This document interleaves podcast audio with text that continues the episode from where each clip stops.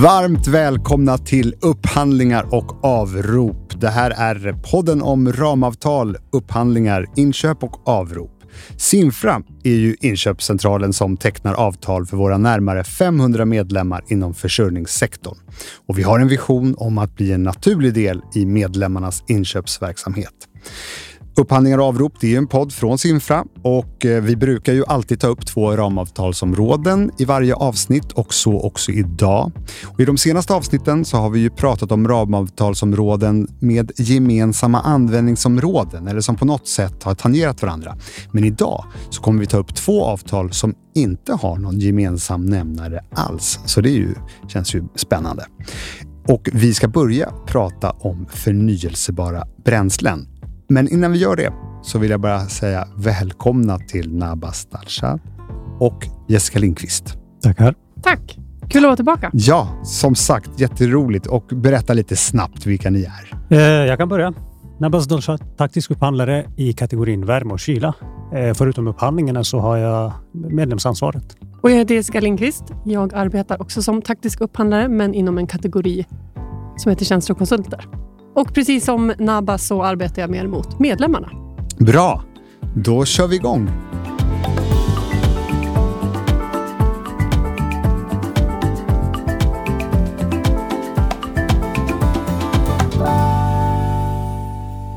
Ja, vi ska alltså börja med området förnyelsebara bränslen. Och då tänker jag så här, förnybart, fossilfritt, biodrivmedel och så vidare. Mm. Det är så många mm. begrepp som används. Eh, så vad är det som gäller här? Ja, ja, precis. Kärt barn har eh, många namn, brukar man säga. Men i, i det här fallet så handlar det om, om hur bränslena kommer till, hur det framställs eh, helt enkelt. Vi har fossila bränslen, är det som finns under marken. Och, och, då tänker jag på kol, olja, väteföreningar, rester från döda djur, helt enkelt.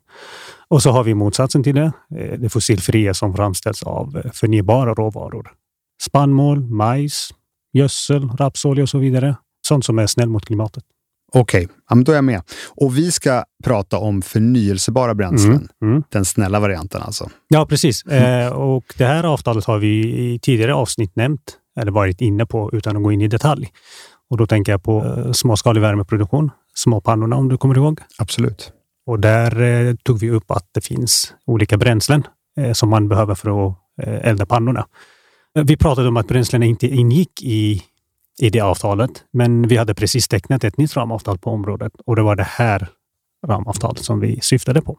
Mm, bra. Dock så är det bra att veta att eh, det här avtalet omfattar inte alla bränsletyper eh, som vi tog upp. Vi pratade om fastbränslen eh, som inte ingår i det här eh, avtalet. Ah, okej, okay. bra förtydligande. Så vad ingår i ramavtalet då? Eh, I första hand så avser det förnyelsebara bränslen eh, och det är både som drivmedel och eldningsolja eh, och samt lite tillhörande produkter och tjänster. För enkelhetens skull så har vi delat upp det i två områden. Område ett är stationstankning och där ingår HVO, etanol, ED95 och även möjlighet till elladdning. Och så har vi område två som är transport på bulk. Och där är exempelvis HVO som drivmedel, RME, både som drivmedel och eldningsolja, E85. Och varför har ni gjort den här uppdelningen? Eh, jo, eh, vi vill ha ett så brett eh, ramavtal som möjligt där våra medlemmar har möjlighet att använda avtalet för många delar i verksamheten. Förutom att köpa in bränslena för att elda pannorna så kan personalen också tanka sina tjänstebilar eh, med förnybart. Så då gäller det både kärnverksamheten och även eh, för personalen. Just det. Eh, I avtalet ingår också en del icke förnyelsebart bränsle. Och det är så att omställningen från fossil till det fossilfria är en process. Ja. Det sker inte över en natt. Eh, och för de medlemmar som är mitt uppe i en övergångsfas eh, vill vi fortfarande erbjuda möjligheten att kunna tillhandahålla båda varianterna. Verksamheten måste ju kunna leverera under tiden som man slår om från fossil till det fossilfria. Och det är helt enkelt för att göra övergången så smidig som möjligt. Och när du pratar om icke förnybart, så vad syftar du på då här? Då tänker jag på bensin, diesel och andra bränsleblandningar. Det här avtalet har ersatt ett tidigare avtal som hette eldningsolja och diesel och där var främst fokus på fossila bränslen. Och då misstänker jag att det här är medvetet val som ni har gjort? Ja, det skulle man kunna säga. Vi ville bredda avtalet och skifta fokus till det förnyelsebara. Eh, målet är hela tiden att driva utvecklingen mot det hållbara och det är eh, viktigt att vi underlättar vägen dit för våra medlemmar. I det här avtalet har vi exempelvis kollat på att samtliga mm, förnyelsebara produkter är fria från eh, restprodukter från tillverkningen av palmolja. Mm. Jag skulle säga att det här avtalet är kanske inte det största vi har, men ett av de viktigaste ur ett hållbarhetsperspektiv. Det finns ett signalvärde här som, som är minst lika viktigt som själva användningsområdet.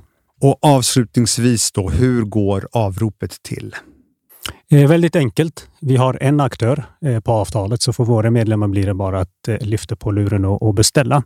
Men det är lite, eller två saker man behöver tänka på innan.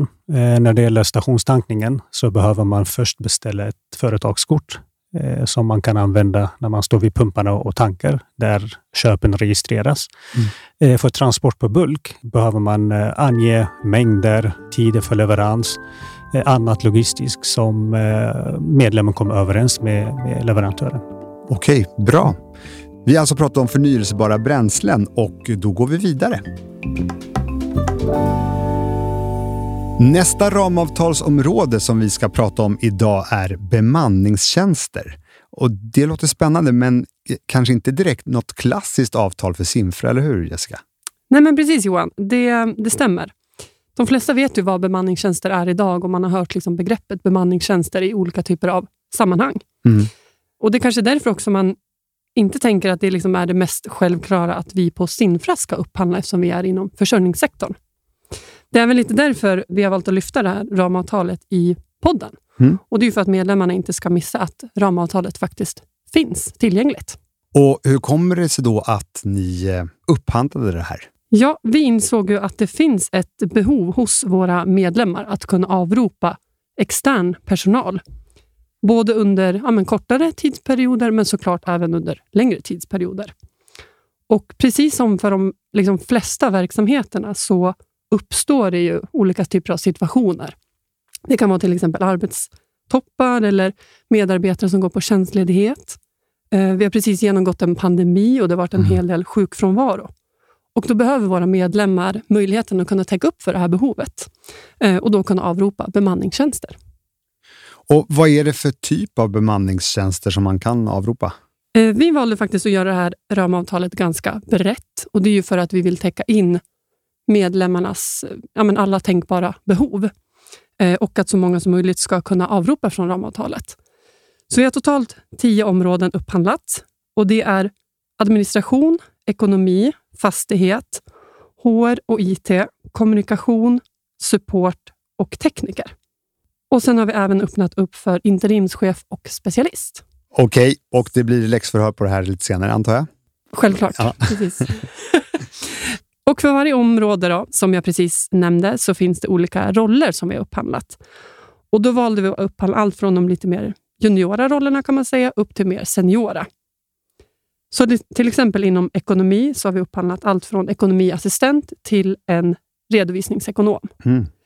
Eller inom HR så har vi allt från HR-assistent till HR-strateg eller en HR-manager. Och För de olika rollerna så har vi valt att kravställa allt från olika typer av utbildningar, oavsett om det är en gymnasieutbildning eller en högskoleutbildning.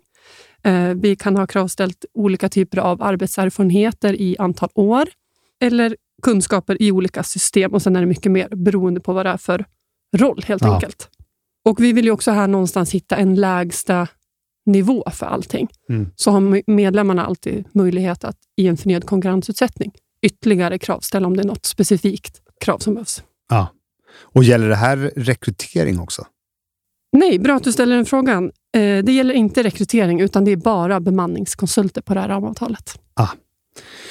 Men jag tänkte på det du sa, alltså, det här med arbetstoppar och sjukfrånvaro. Det kan ju uppstå ganska plötsligt. Så då misstänker jag att man kan avropa det här relativt enkelt, eller? Ja, men det stämmer. Oftast behöver man ju, precis som du säger, kunna täcka upp ett behov väldigt akut. Och Det var lite så vi tänkte när vi byggde upp ramavtalet. Att kunna avropa enkelt är ju nästan en förutsättning för att det här ramavtalet ska vara användbart i praktiken. Eh, så så länge kravspecifikationen för de olika rollerna matchar med det behovet man har, eh, så går det jättebra att avropa via en villkorsjämförelse. Och Det är alltså ett direkt avrop från ramavtalet. Mm. Dessutom har vi försökt underlätta avropet ytterligare. Och Det har vi gjort genom att vi har gjort en anbudssammanställning. Och Det är en Excel-fil där vi har sammanställt samtliga leverantörers anbud. Så I den här Excel-filen kan man då filtrera på sitt behov och det blir ganska tydligt vilken leverantör som kan leverera det man efterfrågar. Sen kan jag även förtydliga eller lägga till att enda man inte kan avropa via villkorsjämförelse, det är ju då interimschef och specialist och det är ju för att det är så himla specifikt. Så här kräver det att man går ut med en förnyad konkurrensutsättning och då måste man kravställa om det behövs någon specifik utbildning eller erfarenhet eller något övrigt kompetenskrav som uppdraget kräver. Och den eviga frågan, vi som alltid pratar om hållbarhet här i upphandlingar och avrop, hur fick ni in den aspekten i det här avtalet? Ja, dels så fick vi in det genom att vi valde att utvärdera på fossilfria transporter. Ja. Och Vi vet ju att det här blir ju inte så jättemånga transporter eftersom det blir mer på en leverantörsnivå kan man säga. Till exempelvis när konsultcheferna ska ta sig ut till sina uppdrag. Eh, vi kan ju inte styra hur de olika bemanningskonsulterna eh, ska ta sig till sina uppdrag. Nej. Men vi vill ändå informera att möjligheten finns och uppmuntra medlemmarna till att faktiskt avropa fossilfria transporter. Och eh, leverantören har faktiskt rätt till en ersättning för ett eventuellt tillägg för fossilfri transport. Och Det hittar man i leverantörernas individuella prislistor i medlemsportalen. Ja. Utöver fossilfria transporter så valde vi även att utvärdera på friskvårdsbidrag. Eh, och Det är lite mer inriktat mot social hållbarhet, eh, vilket är minst lika viktigt då vi vill att konsulterna ska ha det ja, men bra helt enkelt. Eh, och Ett friskvårdsbidrag stärker medarbetarnas hälsa på men så många olika sätt och kan även i det långa loppet förebygga både sjukdomar och skador.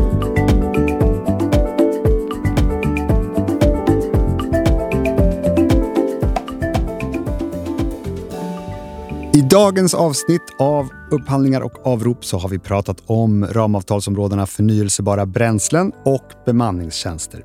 Tack Nabas och tack Jessica för att ni kom. Tack själv Johan. Vi kommer gärna tillbaka. Ja, Tack själv! välkomna. Och ni lyssnare, ni är också självklart välkomna tillbaka. Och glöm inte att det finns eh, flera avsnitt att lyssna på. Hej då! Hej då! Hej då!